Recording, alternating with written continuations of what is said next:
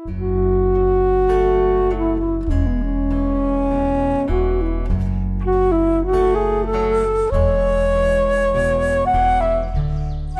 என்ன அப்படிங்கிறத புரியாம ஒரு பகுதியை உங்களால நினைச்சு கூட பார்க்க முடியாது. வாழ்க்கையின் முழுமை புரியாவிட்டால் நீங்க எதையுமே தொட முடியாது. முக்காலும் உணர்ந்த மனிதன் மட்டுமே அவருக்கு அது புரியும். இப்போ நீங்கள் முக்காலும் உணரல. அப்போது உங்களுக்கு அது புரியறதுக்கு வாய்ப்பே இல்லை. ஸோ அந்த மாதிரி நிலையில் இருக்கும் பொழுது ஒரு முழுமை புரியாமல் ஒரு பகுதியை உங்களால் தொடக்கூட முடியாது. எல்லாமே தப்பாயிடும் ஒரு ஒரு குருவை மட்டும் இல்லை எதையுமே நீங்கள் ஜட்ஜ் பண்ணக்கூடாது. எதை ஜட்ஜ் பண்ணாலும் தப்பாக போயிடும் ஒரு சின்ன கதை சொல்கிறேன் ஓகே அந்த கதை கேள்விப்பட்டிருப்பீங்க. ஒரு ஒரு பெரிய இந்த மாதிரி ஒரு ஊரில் ஒரு பெரிய ரேஞ்ச் ஒரு குதிரை லாயம் ரேஞ்ச் இருக்குது ஒரு பெரிய ஒரு கிராமம் வச்சுக்கலாம். இந்த ரேஞ்சுன்னு சொல்லுவோம். பெரிய பெரிய நீங்கள் கண்ட்ரிலெல்லாம் போனீங்கன்னா நியூசிலாந்து போனீங்கன்னா இல்லை அமெரிக்காவில் போனீங்கன்னா நிறைய ரேஞ்சஸ் இருக்கும். இங்கேயே இருக்குது குதிரை லாயம் நிறைய அந்த காட்டுக்குள்ளே எல்லாம் நிறைய பேர் ரேஞ்ச் வச்சுருப்பாங்க. ஒரு ஒரு சின்ன ஒரு கிராமத்தில் ஒரு ஒரு ஒரு சின்ன பாப்புலேஷன் ஒரு ஆயிரம் பேர் இருக்கக்கூடிய ஒரு வில்லேஜு அதில் ஒரு மனிதர் ரொம்ப அற்புதமான மனிதர் ஒருத்தர் வாழ்ந்து வந்தார். அவருக்கு ஒரு பையன் இருந்தான் அற்புதமான ஒரு பையன். அவர் ஒரு ரேஞ்ச் வச்சுருந்தார் ஓகே ரேஞ்ச் என்ன தெரியுமா? அவர் குதிரை வளர்க்குறார் மாடு வளர்க்குற மாதிரி ஆடு வளர்க்குற மாதிரி கோழி வளர்க்குற மாதிரி அவர் குதிரை வளர்க்குறார். அவருக்கு அதில் ஒரு பெரிய இது. இந்த குதிரை அப்படிங்கிறது இந்த அற்புதமான ரியல் ஹார்சஸ் எல்லாமே பார்த்திங்கன்னா பயங்கரமான விலை இருக்கும். இந்த குதிரையெல்லாம் என்ன விலை இருக்குன்னு தெரியுமா? அந்த ரேஸ்லலாம் ஓடுது. இந்த குதிரையோட விலையெல்லாம் தெரியுமா? இருக்காது. அப்ராக்சிமேட்டாக தெரியுமா? ஆ? ஒரு கோடி ஒன்றரை கோடி ஒரு குதிரையோட விலை வந்து ஒரு கோடிக்கெல்லாம் இருக்குது நாலு கோடிக்கெல்லாம் குதிரை ஒரு குதிரையோட விலை நாலு கோடி மூணு கோடிலாம் இருக்குது யூ அண்டர்ஸ்டாண்ட் முப்பத்தஞ்சு லட்சம் நாற்பது லட்சம் அந்த மாதிரி குதிரை எல்லாம் இருக்குது மிக உயர்ந்த பொருள் அது. ஏன்னா குதிரைக்கு அப்படி ஒரு மதிப்பு இருக்குது. இப்போ நீங்கள் சொல்கிறீங்கல்ல இந்த கார் வந்து எவ்வளோ தேர்ட்டி பி ஹண்ட்ரட் பிஹெச்பி ஹெச்பின்னு சொல்கிறீங்களா அது ஹார்ஸ் பவர்னு தான் சொல்லுவோம். ஓகே ஹார்ஸோட பவரை வச்சு தான் கால்குலேட் பண்ணுவாங்க. இட் இஸ் வெரி பவர்ஃபுல் ஒரு குதிரைக்கு இருக்கக்கூடிய சக்தி உலகத்தில் எந்த மிருகத்துக்கும் கிடையாது. அப்பேற்பட்ட ஒரு சக்தி இருக்குது. ஸோ அந்த அந்த குதிரை லாயத்தில் அவர்கிட்ட ஒரு அற்புதமான ஒரு குதிரை இருந்தது. அந்த குதிரை விலைமதிக்க முடியாத ஒரு வெள்ளை குதிரை அவர்கிட்ட இருந்தது. அந்த ஊர் மக்கள் எல்லாமே அவரை பார்த்து பொறாமைப்படுற அளவுக்கு அவர் வச்சுருந்தார். இப்போ நீங்கள் ஒரு சின்ன ஊர் இருக்குது அந்த ஊரில் நீங்கள் தான் ஒரு ரோல்ஸ் ராய்ஸ் கார் வச்சுருந்தீங்கன்னா உங்களை பார்த்து எப்படி பொறாமைப்படுவாங்களோ அந்த மாதிரி அது. ஒரு பத்து ரோல்ஸ் ராய்ஸ் காருக்கு சமம். அந்த குதிரை அப்பேற்பட்ட ஒரு திறன் வாய்ந்த ஒரு குதிரை. அப்போ அந்த ஊர் மக்கள் எல்லாம் இவனுக்கு இவனுக்கு எவ்வளோ செல்வம் இருக்கு பாரு. அந்த ஒரு குதிரையே பெரிய கோடிக்கணக்கான மதிப்பெண்களுக்கு சமம். அப்படின்னு அவங்க ரொம்ப பொறாமப்பட்டுட்டு இருந்தாங்க. அவரை பார்த்து நீ நீ ரொம்ப கொடுத்து வச்சேன் ஐயா உனக்கு இப்படி ஒரு குதிரை ஆண்டவன் கொடுத்து வச்சிருக்கான்னு சொல்லி அவரை பார்த்து பெருமைப்படுறாங்க. அவர் சொன்னார் அவர் அதை பற்றி பெருசாக எடுக்கல. இன்னைக்கு இந்த குதிரை என்னிடத்தில் இருக்கிறது. அவ்வளோதான் அப்படின்னு பார்க்குறார். திடீர்னு ஒரு நாள் பார்த்தா அந்த குதிரை காணாமல் போய்விட்டேன் இந்த குதிரை எங்கே போச்சுன்னே தெரியல. எங்கே போச்சுன்னே தெரியலன்னொடனே ஊர் மக்களுக்கெல்லாம் பயங்கர இதாயிடுச்சு. ஐய இவன் பெரிய யோகாரன்னு நினச்சோம். இவனுக்கு இப்பேற்பட்ட ஒரு ஒரு செல்வம் இருந்துச்சு. கடைசியில் அது காணாமல் போச்சு. ஐயோ இவனை மாதிரி ஒரு ஒரு பாவம் செஞ்சவன் உலகத்தில் இருக்க முடியாது. அப்படின்னு சொல்லி ஊர் மக்கள்லாம் ஐயோ உனக்கு இப்படி போயிடுச்சேயா நீ வருத்தப்படாத. அப்படி இப்படின்னு அவர் இடத்தில் போய் அவரை சமாதானம் செய்கிறார். அவர் சொல்கிறார் இப்போது என்னை சமாதானம் பண்ணுற அளவுக்கு எனக்கு ஒன்றும் வருத்தம்லாம் ஒன்றும் இல்லை. நேற்று என்கிட்ட இருந்துச்சு இன்றைக்கி என்கிட்ட இல்லை. அதனால் எனக்கு வருத்தம்லாம் ஒன்றும் இல்லை.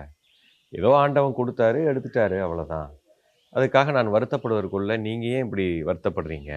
நீங்கள் ஒன்றும் இப்படிலாம் வருத்தப்ப என் மேலே செல்ஃப் பிட்டிலாம் உங்களுக்கு தேவையில்லை அப்படின்னு சொல்கிறார் இப்படி ஒரு ஒரு மாதம் கடந்து விட்டது. அப்போ அந்த ஊர் மக்கள் அசை பாடிக்கொண்டே இருக்கா ஐயோ இவனுக்கு இப்படி ஆயிடுச்சே இப்படி ஆயிடுச்சே இப்படி ஆயிடுச்சேன்னு சொல்லிக்கிட்டே இருக்கான் ஒரு மாதம் கழித்து அவரோட குதிரை லாயத்தில் அந்த தொலைந்து போன குதிரை திரும்பி வந்து விட்டது.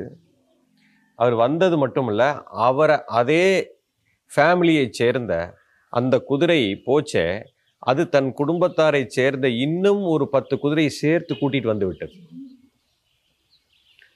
திடீர்னு பார்த்தா அந்த எந்த குதிரை தொலைந்ததோ கோடிக்கணக்கான மதிப்புள்ள குதிரை அதே போல இன்னொரு பத்து குதிரையும் வந்து விட்டது. ஊர் மக்கள் எல்லாம் பிபி ஏறிடுச்சு. என்ன ஒரு விஷயம்ப்பா இவருக்கு அடித்த யோகத்தை பாரு. நம்ம ஏதோ இவருக்கு பெரிய குதிரை தொலைஞ்சு போன உடனே இவர் மிகப்பெரிய ஒரு ஒரு கர்மவினை செய்து விட்டார். இவருக்கு பெரிய பாதிப்பு வந்துருச்சுன்னு நினச்சோம். அது போய் இன்னொரு பத்தை கூட்டிகிட்டு இத்தனை செல்வத்தை கூட்டிகிட்டு வந்துருச்சு. இவரை மாதிரி ஒரு பெரிய ஆளுக்கு அதனால தான் அவர் வந்து டென்ஷனே ஆகாமல் இருந்தார்.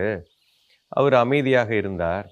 அப்படின்னு ஊர் மக்கள்லாம் அவர்கிட்ட போய் ஐயா நான் உங்களை ரொம்ப இதாக நினச்சிட்டோம். நீங்கள் இவ்வளோ பெரிய யோகக்காரன்னு தெரியல. அதனால தான் நீங்கள் நாங்கள் உங்களை பற்றி வருத்தமாக வந்து பேசும்போது கூட நீங்கள் ரொம்ப அமைதியாக இருந்தீங்களோ? அப்போ உங்களுக்கு இதெல்லாம் தெரிஞ்சிருக்கா?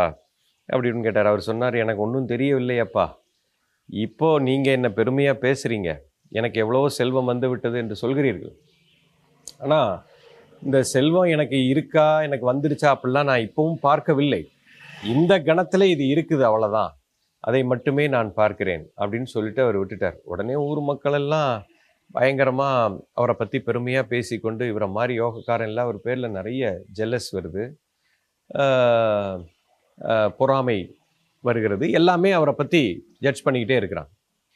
இப்போது அவருக்கு ஒரு அற்புதமான பையன் இருக்கிறான். ஒரே வாரிசு. உனக்கு எல்லாம் இருக்குது ஒரு பையன் இருக்கான். சொத்தை காப்பாற்றுறதுக்கு ஒரு வாரிசு வேறு இருக்குது.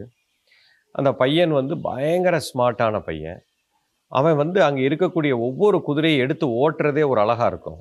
அவன் எடுத்துகிட்டு காட்டுக்குள்ளே டெய்லி போயிட்டு வருவான் எங்கெங்கேயோ போவான். டெய்லி ஒரு கார் எடுத்துகிட்டு ஓட்டிட்டு போயிட்டு வர்ற மாதிரி அந்த காலத்தில் குதிரை தான் உங்களுக்கு பயணத்துக்கு பயன்படக்கூடிய வாகனம்.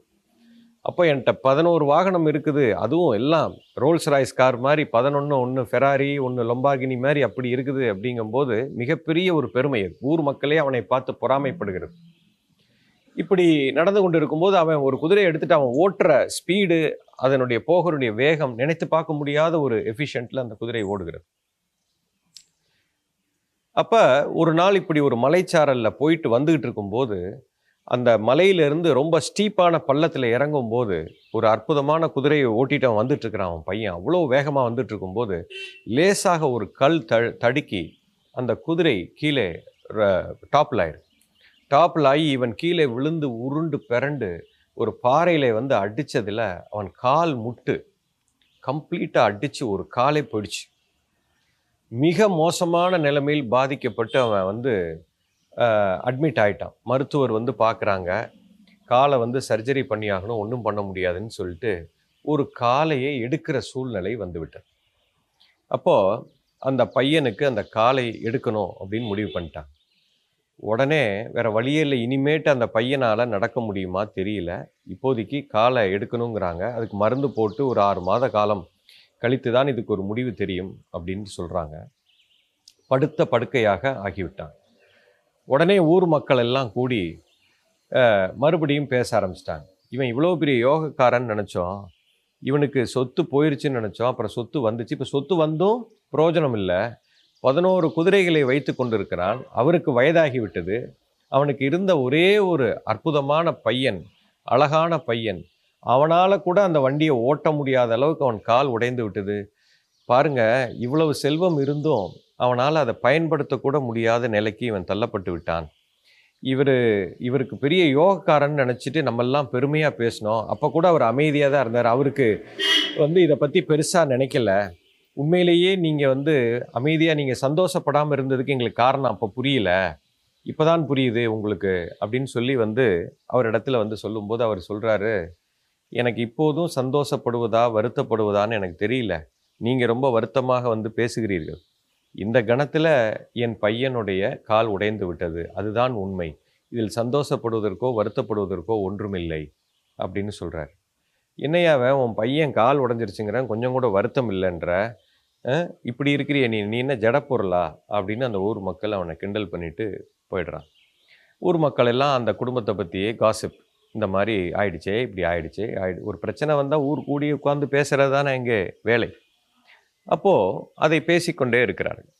அப்போ அந்த நேரத்தில் அந்த நாட்டில் ஒரு மிகப்பெரிய கலவரம் ஏற்பட்டு அந்த நாட்டுக்கும் பக்கத்து நாட்டுக்கும் இடையே பெரிய ஒரு கலவரம் வந்தது. கலவரம் வந்தவுடனே அந்த நாட்டினுடைய ராஜா அந்த நாட்டில் இது ஒரு பார்டரில் இருக்கக்கூடிய ஒரு ஊர். இந்த நாட்டினுடைய ராஜா என்ன பண்ணுறாரு எமர்ஜென்சி டிக்ளேர் பண்ணுறார் டிக்ளேர் பண்ணி இப்போ வந்து போர்க்கால நடையினா பக்கத்து நாட்டுக்காரன் நம்மளை தாக்குற தாக்குவதற்காக வந்து கொண்டிருக்கிறான். இதை நாட்டை காப்பாற்ற வேண்டிய ஒரு காலகட்டத்துக்கு வந்திருக்கோம். அதனால் எமர்ஜென்சி டிக்ளேர் பண்ணி என்ன சொல்கிறாரு நாட்டில் இருக்கக்கூடிய அத்தனை இளைஞர்களும் போருக்காக நீங்கள் வர வேண்டும். ஒவ்வொரு குடும்பத்தில் இளைஞர்கள் இத்தனை பதினெட்டு வயசுக்கு மேலே இருக்கக்கூடிய அத்தனை இளைஞர்களும் போர்க்கால நடவடிக்கையில் நீங்கள் போருக்கு வந்தாகணும் நாட்டை காப்பாற்றி ஆகணும்னு உத்தரவு பிறப்பிக்கிறாங்க. அப்போ மிலிட்ரி வந்து ஒவ்வொரு ஊருக்குள்ளே வந்து அவங்கவுங்க வீட்டில் இருக்கிற பிள்ளைங்களை எல்லாத்தையும் வாருக்காக கூட்டிகிட்டு போயிடுறாங்க. அப்போ அந்த ஊர் மக்கள் அத்தனை பேரோட பிள்ளைங்களும் இப்போ சண்டை போடுறதுக்காக அந்த வாருக்கு கிளம்பிடுச்சு போருக்கு கிளம்பிடுச்சு. அப்போ இந்த வீட்டு பையனுக்கு கால் அடிபட்டு படுத்த படுக்கையாக இருக்கிறான். இவனை கூட்டிகிட்டு போக முடியாது. அப்போ இவனை விட்டுட்டு போயிட்டாங்க. யாருக்கு? உடம்பு முடியவில்லையோ அவர்களை விட்டு விட்டார். அப்போ அந்த ஊரில் இருக்கிற மக்களோட அத்தனை பிள்ளைங்களும் அங்கே சண்டைக்காக சென்று விட்டது. போருக்கு. இவரோட பிள்ளை மட்டும் இங்கே வீட்டில் இருக்குது உடனே இந்த ஊர் மக்களெல்லாம் கூடி இவன் பெரிய யோகக்காரையா பாரு அவன் பிள்ளைக்கு கால் மட்டும்தான் போயிருக்கு. அட்லீஸ்ட் உயிரோடவாது இருக்கிறான். வாரிசுன்னு சொல்கிறதுக்கு ஒருத்தன் உயிரோட இருக்கிறான். நம்ம பிள்ளைங்கள்லாம் போருக்கு போயிடுச்சு உயிரோட திரும்பி வருமா இல்லையா தெரியாது. அந்த போருக்கு சென்ற உடனே அந்த ஊர் மக்கள் எல்லாமே அவரிடத்துல போய் நீங்கள் ரொம்ப கொடுத்து வச்சவரியா?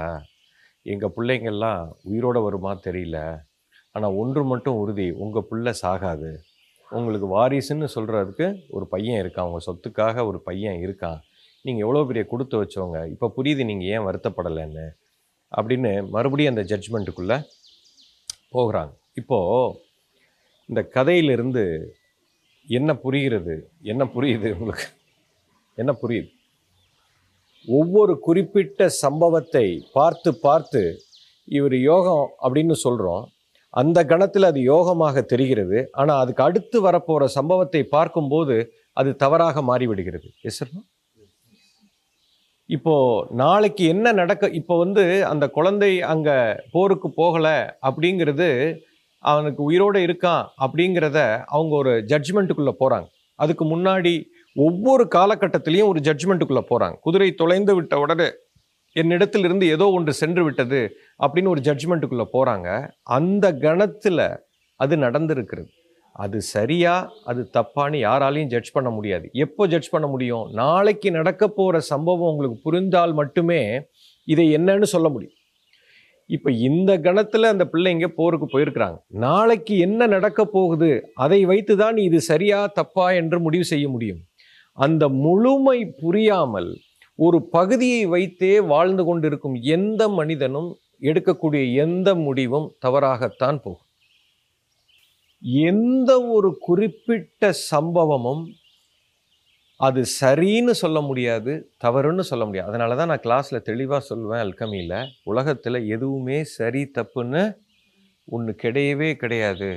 எந்த ஒரு முடிவுக்கும் நீங்கள் வர முடியாது. எந்த ஜட்ஜ்மெண்ட்டுக்குள்ளேயும் வர முடியாது. எந்த ஒரு குறிப்பிட்ட சம்பவத்தை வைத்து நீங்கள் எந்த முடிவுக்கும் வர முடியாது. ஒரு முழுமை புரியாமல் ஒரு பகுதியை வைத்து நீங்கள் எந்த முடிவும் எடுக்க முடியாது.